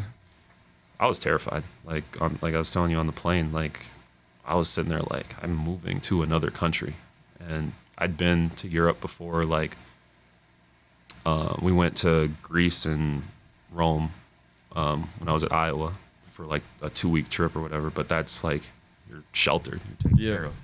This was like oh you're just on your own, and so I was I didn't know what to expect. Like I was terrified. Um, but I got there and you know, got settled after a couple weeks and started playing and realized that like basketball was easier than what I it was easier than college. Oh yeah. So um transitioning from like that thought process of like, oh, am I good enough to be a pro to okay, now what do they need me to do? Cuz when you go over there, you- you're not you're not going over there to fit in. Yeah. They're paying you to come there and change their team. Otherwise, they just sign a bunch of local guys. Like Yep. they would mm-hmm. sign all Finnish dudes, but they bring Americans over to give them the edge. edge. So What's that reception like? When is it? Would they come in looking at you like you're the savior? You're going to be the next great thing, like, or was it just you're just another one of the guys? To like the as far as like the uh, the fans were concerned. So it's really weird when you first get there, especially as a rookie, and especially as someone that's coming from a division. They like you said, they don't know you. Like, Yeah. Coming from a Division two school, they're looking at you like, oh, you're just replacing the guy we had last year. yeah, Which you might be replacing a guy that they've had for five years that they love, who retires or who gets a better offer and goes somewhere else. So you can walk into a situation where they're looking at it like, I guess we got this guy now, versus Yeah. you're not showing up like they're not depending on what situation you're going into. Like for me now in year seven, when I left Thailand and when I went to this team in Taiwan, I did get that reception of like, oh my God, we have the MVP coming, like that kind of. So it's it's very different. Like it just depends on the situation and stuff. and, and for you, that that's a complete 180 from going from where people in Iowa are looking at you like, or in Winona looking like almost down on you, like Right. you're messing this up, to them like, oh hell yeah, we got Anthony Tucker Right. coming in. Right. Yeah, and it's I mean, it's like you said, it's like a 180. Like it's kind of stuff has has changed and, and stuff, but I think I'm more appreciative of it now um, because I've been on both sides of it than I would be even if like if the if the college experience had been great. I don't know if I'd be where I'm at because I wouldn't have had like that like had like the hunger or like The resiliency to yeah, to to push through and to make sure that I am like maximizing the opportunities I get, Yeah, Um. which like I didn't do that when I first got to Finland. Like I was there trying to fit in. Like I was there trying to like not mess up, and I played for a coach who um, was really tough on me and just me, like not the other Americans and stuff. And I was just kind of like, was another one of those situations. You're like, like I don't have a relationship with this guy off the court. I, the only I know him as the coach that yells at me all the time. like all the time. Like, That's all he does. Yell at me. Never tells me good job. I could literally he could yell at me for something. I do what he asked and do it better, and he'll find something else to yell at me for. So I'm like, that year was another year of me just like trying to fit in and stuff. And then unfortunately, I got hurt um, early in the season. Ended up coming home and missed the rest of the season. And so it was another year of like I just finished the season. I'm like, okay, everything's good. Like I'm back on track. And then I played five games or something. Like I was there all preseason. Probably played 20 preseason games, and then play five games that count in the league. Get hurt, come home. And I'm looking at it again like, oh, basketball career's over. Like, so that first year in Finland was, you know, another one of the years. I'm like, did it even happen? Like, does it count? And then you ended up transitioning to the Czech Republic. What was that like? it was another year like the Moorhead year. Like I got there, um, I played, played the whole season, played well. Uh, we had the best season in club history. We made it to the finals for the first time in club history. Like it was like it was just a really good year. Um, where I was literally there the first day of training camp, and Yeah. You know we lost in the finals, but we lost to a team that's won it.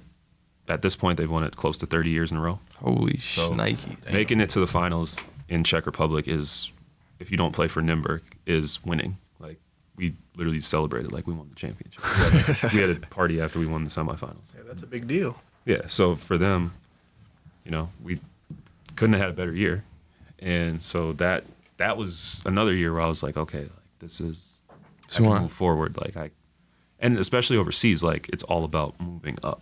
Like Okay. especially when you start at lower level leagues, it's all about your performance. It's all about winning. Like if you win and play well, like your next year, you're gonna be like you're gonna get more money. You're gonna go to a better league, better country, all that stuff. So I felt good again. Like I was like, okay, Do you feel like you had to, you know, focus more on your individual performance than versus your team it's a weird dynamic, huh? dynamic because you have to you have to play well and you have to win but if you're not going to win you have to play really well. But also if you play really well you should be winning. Mm-hmm. So it's like this weird i don't know like it's this weird thing where like you you're so concerned about yourself but you're trying not to be selfish because you don't want to hinder the team. Like i'm not trying to I'm not going to come like pull up from three 30 times in a row just to try to score 40 points. Yeah. If it's going to mean that we're going to lose by 20. But also, if you have a 10 point game and your team wins, a lot of GMs over there and stuff will be like, why do we have this guy? He's only scoring 10 points a game. And you're like, what? We're winning. Yeah. Like, Yeah. it's, it's very weird. It's a weird, weird situation to be in all the time. Well, you're doing more than that. I mean, you're almost averaging a triple double. Yeah, and I mean, that's like in those situations, it's like you're playing really well. Yeah. point where like, I mean, I've been in situations where other teams have come and tried to buy me out of my contract in, in the middle of the season, in, in better leagues, offering me way more money and stuff like that. So like, if you're playing really well, that can happen too. Even if you mm-hmm. are losing, like if another team sees you, like and they're willing to pay to buy you out, like then stuff like that happens. But for the most part, like you're just you're trying to win, but you're also like you can't win and be average. Yeah. And they're just gonna look at it and be like, oh, well, we're gonna take this guy from. I've seen situations where guys have been on like the first place team and averaged 14 or 15, and a guy on the eighth place team averaging 20 gets a better job than that guy.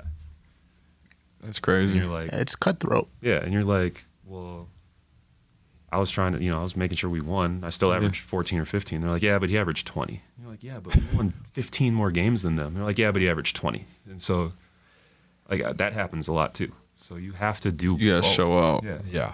You have to you you have to put the numbers up, but you also have to make sure that you're on a successful team. I won't necessarily say you gotta like you don't have to finish in first because only three Americans are gonna finish in first or five. Yeah. Or whatever.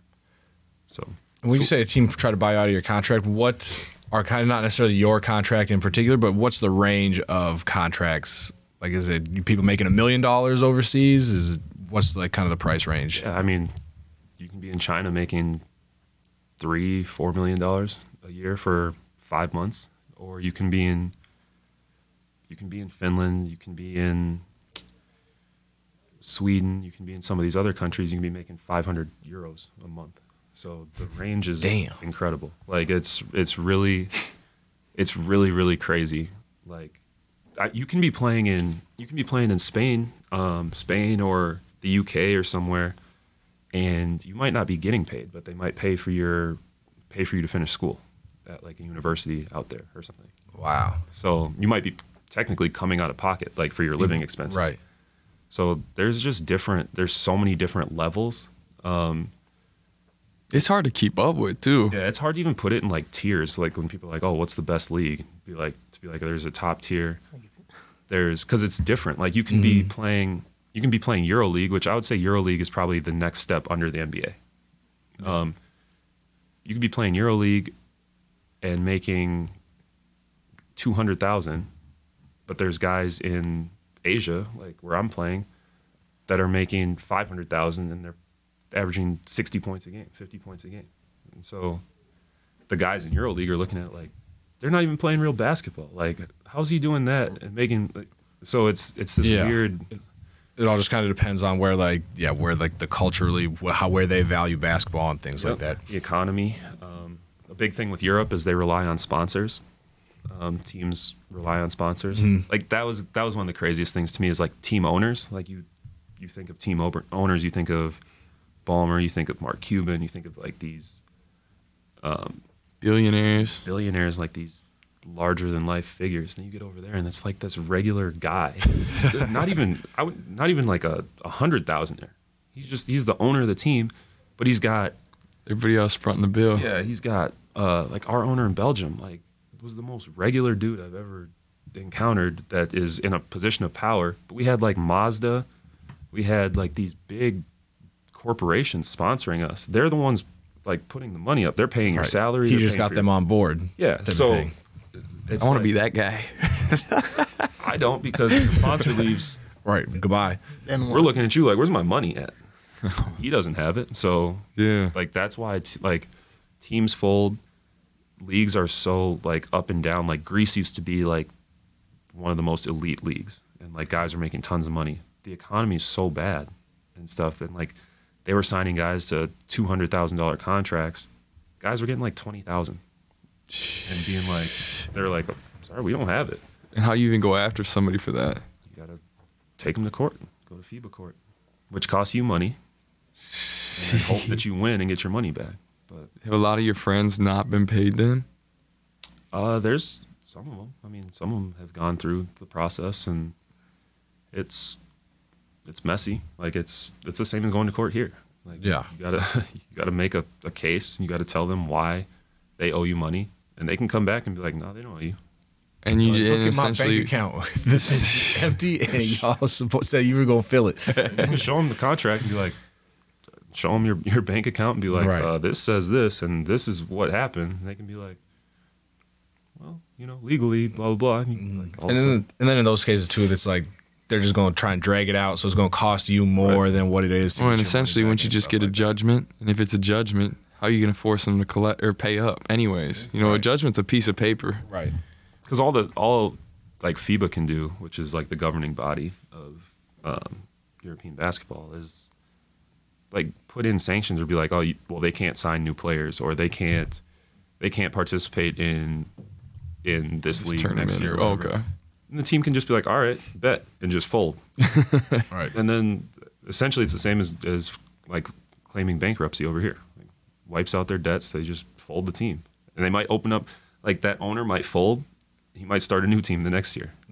So that process is it's something that I'm glad that I don't have to deal with. Like China, Asia in general, like those owners are rich. Like those guys have money. The owners pay. Uh, we don't deal with like sponsors, like like team to team basis. We don't deal with sponsors as much as Europe. We have some, but not not like that. Not like where if an if a sponsor pulls out, Yeah. like the team's done. Yeah. And sponsors pull out. Like sponsors will be like, "Oh, you guys are you guys are nine and thirteen. Like that's not what we signed up for," Yeah. and pull their money out at any point, or just be like, "Well, next month we're not writing you a check for a million euros or whatever." Yeah. So So what made you get that jump? Because you you then bounced around from Belgium, you said to Hungary, Turkey, and now to Asia.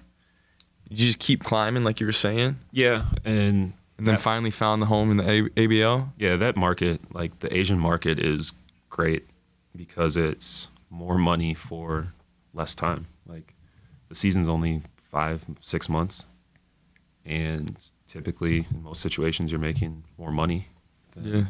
they are in Europe. So it's more money for less work, and the style of play is more fun.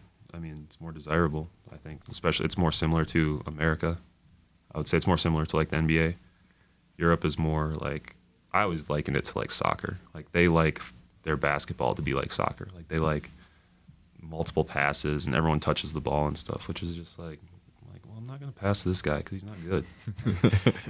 like why why do I have to let him touch the ball if he's bad? Yeah. But your teammates are like that too. Like they're like, I just want to like like oh you need to pass me the ball. No I don't. I don't need to do that. So I don't know. And everyone's opinion's different too. Like I mean, I know plenty of guys are playing in Europe and are fine with it and stuff. But I know a lot of those guys would love to get into the Asian market. So um, it's just it's a better situation for me. I like it better. Um, it's worked out well for me, and so I don't foresee myself going back to Europe. Yeah. I just I don't see a like a scenario where I'd be like, oh yeah, Europe's a better fit. Better. I mean, you you have found a home though. Like you said, now you get that reception when you go places, and they know who you are. Right. I feel like that's got to be just from all the things you've been through to then have that kind of to love, and I feel like that's what you've been looking for for a long time now. Yeah, and It's got to be comforting.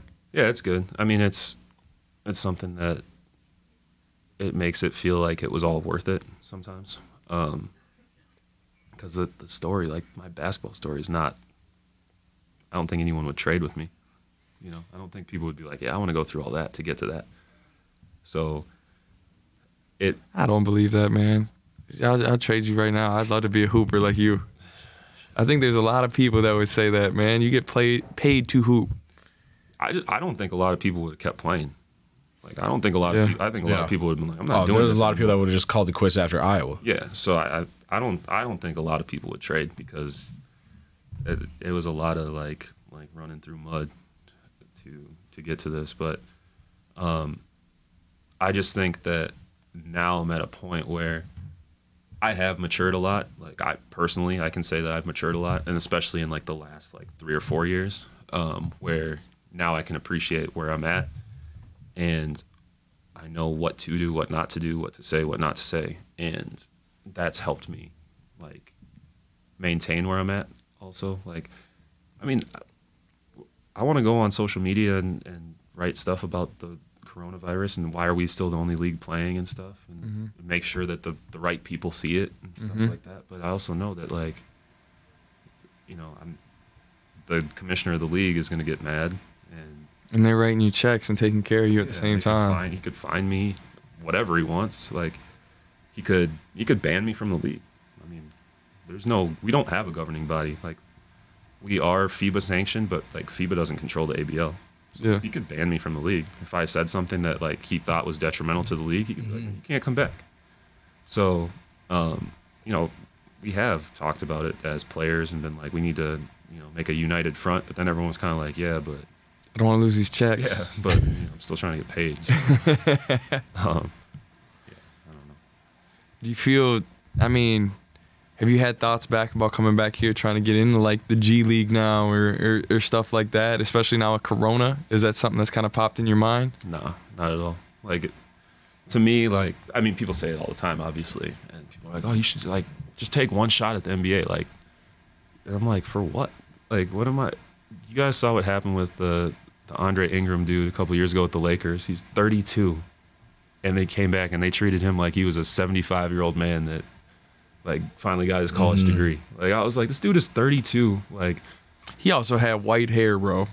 I mean, the grandpa thing came at him like, bro, that that, that Just that's a little like, different. He was 32. He'd been Yeah. playing at a high level in the G League for years, for like Yeah. five Yeah. years. And like- yeah, and then at Wow. that point too, it's like it feels more of like a charity thing Exactly. than an actual. I Yeah, because they signed him to a two-year deal after that, and nobody's heard about, like No. heard of him or from him since. Like, He's definitely not on that roster right no, now. that's what I'm saying. LeBron So- got LeBron got there. Boogie And out the of there. first thing he did was say, uh, "Gone." yeah, so I'm like, for what? You know what I mean? Like, it's not gonna be. I'm not gonna have like a, and this is not a. a a reference or in any type of like pun or anything to Taiwan, but I'm I'm not gonna have a Jeremy Lin story where I come in and take the NBA by storm and all of a sudden yeah. it- it's uh, like come on. Yeah, but I mean, dude, there's not many people in the world in the world who can shoot like you shoot. I mean, you see people like JJ Redick have a career of doing just that. I feel like you could easily come in. It's not like you're a short guy, man. No. And I feel like you could easily go out there and, especially in today's game. But do you think you have a jump shot like JJ Redick? Oh God, I do. I mean, JJ. I, Like if we put, I'm telling if you, this put man's guys- got a sh- he's a sniper, yeah, but bro. JJ Redick, that's another like all time. That's another great, great shooter. no, and I like he's he's a good shooter, yes, but he's. I mean, come on, man. I, I'm telling you, But I this know, but kid that's could like do saying that. like, okay, oh, Klay Thompson's great. You, you can shoot like Klay. Like, you know what I mean? he Like, did do give think- Klay buckets. No, Yeah. I, I don't think like like people also forget too that like JJ Redick was is the all time leading Dude. scorer in the ACC. Yeah. and stuff like there's stuff like that where I mean, could I could I come in and shoot better than I just think you could be a 40% three point shooter, no problem in the NBA. yeah, but so could a lot of guys. Like you could literally make that case for. There's probably Yeah. there's probably somewhere around hundred guys that are playing overseas right now that you that could come in and do something better than someone in the NBA is doing. Like it's the NBA is opportunity, circumstance, mm-hmm. and ability. So you have to have all three of those. Perfect example of this is Tyus Jones. Mm-hmm. Tyus came into his, his freshman year at Duke, and I don't think I don't think he was a first round pick on any mock draft. Until the tournament. No, but it's Yeah. I mean, he killed it in the tournament. It was, he had the best tournament you could possibly have. Yep. He made big shots all season, mm-hmm. and all of a sudden he's a, a first round pick. Right. And then plus that, just the Duke pedigree. Right. Of if you're good enough to get into Duke, then Right. we're going to take a flyer on you before we take a flyer on somebody else that might be better that's at a different school. When he was with the Wolves, all you ever hear people talk about is, man, if Tyus is in the league, then so and so should be in the league, or so and so is better than Tyus. Maybe he is, maybe he's not. But opportunity, circumstance, ability. You check all three of those boxes. You're in the NBA. You're there for a reason. You're Yep. there f- because you did what you were supposed to when you were supposed to, and because you can play. Like there's so many analytics and and stuff right now where like you're not if you're in the NBA, you're there for a reason. Like they got you for a reason. They're signing you to contracts for a reason and stuff. And like for me, like with with Tyus, it's always been an argument where it's like I'm like, what are you basing that off of? Like, what are you basing that someone is better than him off of? Because he's been phenomenal Solid, at yeah. every single level. Mm-hmm. Yeah. He was the number one player in the country in high school at one point. Mm-hmm. Went to Duke, was the best point guard in the ACC. Ended up being the most outstanding player in the tournament. Came to the league, was a great backup in an organization that has struggled for a long time. Maximized that and got signed to a big contract. I'm glad he got paid. Yeah. So Yeah. I'm like, I'm like, based on what? Like, what what can this guy do better than him? Or like, if you put him in the same situations, what's saying that he's going to do the exact same thing? So like Right. those arguments are like, you know, I think you could do it. Like, could I go stand in the corner and shoot threes on an NBA team? Yeah. Yeah. Am I going to do that? No. so, like, I'm I'm good where I'm at. Um, I think I think it's the best spot for me. Uh, I'm thankful for where I'm at first and foremost. Like that's another thing is like if you're constantly aspiring to do something greater than where you're at, you're never going to appreciate. And I understand like having goals and trying to and setting goals that you can attain and stuff, but at the same time, like you have to sometimes take a step back and be like, look where I'm at. And be Look what it- realistic. yeah, yeah. look what it took to get me here, and now I'm, you know, now I'm thinking like, oh, I got here, but I want to turn around and I don't want to go play in the G League. I'm 30. Like, what am I gonna do? in The G League, be the oldest dude there. Like, no, I don't. I don't want to do that. So, um, no. To answer your question, like no, I that's not not. It hasn't been a thing. The only the only way I would have done that was like was coming back from this and just being like, there's a month left of the season. Like every other league is is canceled Yeah. or postponed or whatever. Yeah, but I'm not gonna. You're not gonna see me like in in training camp for the G League next year. Like, no, I'm not. I'm not going through. I'm not gonna put myself through that. I'm gonna put myself through the. the yeah, we got this 31 year old dude on the roster. Like, I don't know what he's trying to do. But the average age on the team is is 22, and we got a 31 year old who's the same age as the coach. I can't do that. I do think you're selling yourself short with that statement, man. I know, I, I get where you're saying you appreciate where you're at and stuff like that, but it wouldn't be like, oh, this 31 year old on the team. That's exactly how it would be. No, would it would outside not. Exactly how it would be. And then maybe The the, out, maybe the media, yeah. yeah. His nickname would be But everybody in there would be like, bro, this guy can hoop, and that's the way it would It'd be be. the equivalent of like a 25, 26 year old going back to college to like Yeah. live out the glory days or something like that. Yeah. man, I'm- I'm don't picking up what compare this man to Chris Winky. That's not true. Chris Winkie got to the league. Right. No, I when I was in China last summer, and I had I had like a I had a 65 point triple double, Yeah. and everyone made a huge deal about 65 point triple double. it. Yeah.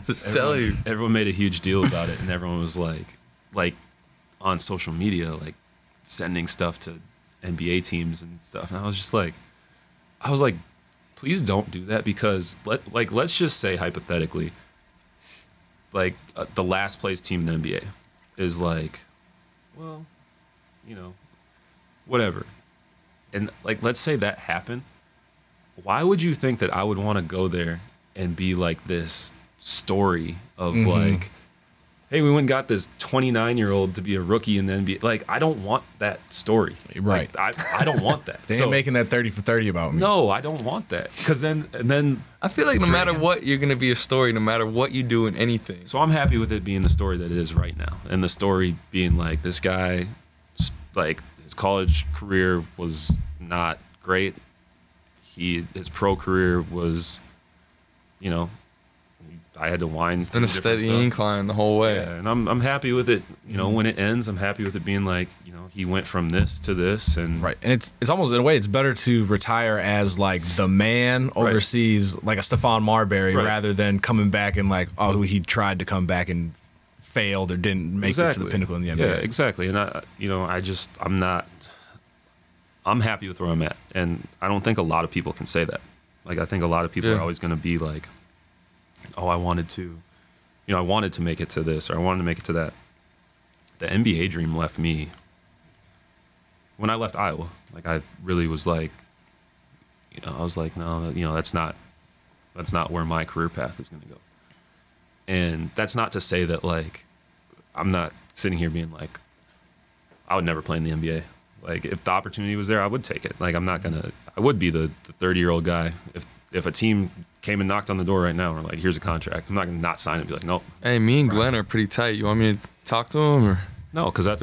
Just like I'm just, I'm just saying like that's like I'm not one of those guys that's like oh I'm happy where I'm at like I'm not gonna take more but I'm also I appreciate what it took to get to where I'm I at I know what you're saying. and so I'm I'm happy with with where it's at and I'm happy with where it's still going I mean man, I'm I'm proud of you. I appreciate I, it li- I like saying that. You know, it's just really really cool to see you keep grinding, man. If I'm glad you didn't let that those hiccups get to you because it, it wouldn't be as fun right now. oh you know what I mean? uh, they they got to me they got to me but no I mean just you know being able to keep going and you know you hear all the time people tell tell their story everyone's got a different story and everyone's everyone's been through adversity and it takes a lot for everyone to get where they're at if they're in a position of success or what other people would deem successful.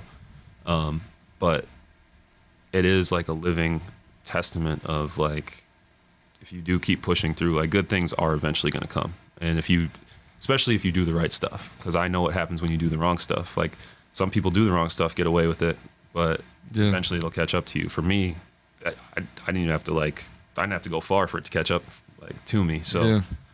Once I started doing the right stuff, um, taking care of myself, taking care of what I needed to be taken care of, and stuff, like good things started happening. So that's what I you know that's what I tell people now is make sure you're doing the right stuff. Make sure you're, um, you know, doing the stuff that's going to put you in a position to be successful, because you know what's right and what's wrong. Like you know, as a college student, you know like Yeah. you know if you have class on Friday and you go out on a Thursday, there's a good chance you're not going to make it on Friday. But you know if you stay in and and make to class on Friday that you know Right.